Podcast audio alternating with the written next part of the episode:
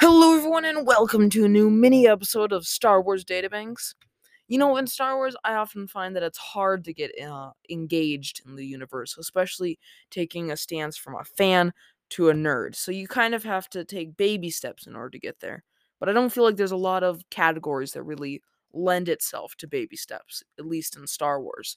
So, what I'm doing with this new series, which I'm calling Star Wars A through Z, is that hopefully weekly I will come out with a new episode. Um, and each episode will be covering a topic in Star Wars, um, like A through Z. So, for example, the first episode will be A is for aliens in Star Wars. So, we'll be covering some of the more simple aliens that you'll need to know if you want to become more engaged with the Star Wars universe. Um, but as we get further along, we might cover uh, battleships in Star Wars, uh, politics, all sorts of things in Star Wars that's good to know if you want to get more engaged in the universe. I kind of started this because I know a lot of my episodes are more nerdy. Uh, it's hard to get into them and understand the words if you haven't really gotten into the Star Wars universe.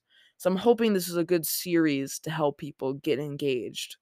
Um, and I think the more people that get engaged with Star Wars, the better, because then the community can really grow and we can get more theories, um, more uh, interaction between fans, um, and more popularity for some of the shows. So that's what I'm doing. Sorry about since it's been a month since I made my last episode. I got a job and stuff. Um, but I'm hoping that this series will be something that I can do more regularly, um, especially since they're a lot easier to produce and they'll be a little bit shorter than my normal episodes.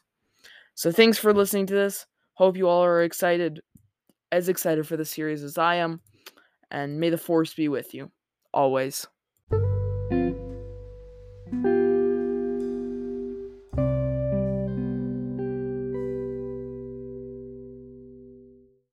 Hello, everyone, and welcome to. Never mind. I didn't even know what I was going to say there, so. Whoops. Hello, everyone, and welcome to a new mini episode of Star Wars Databanks. Dang it.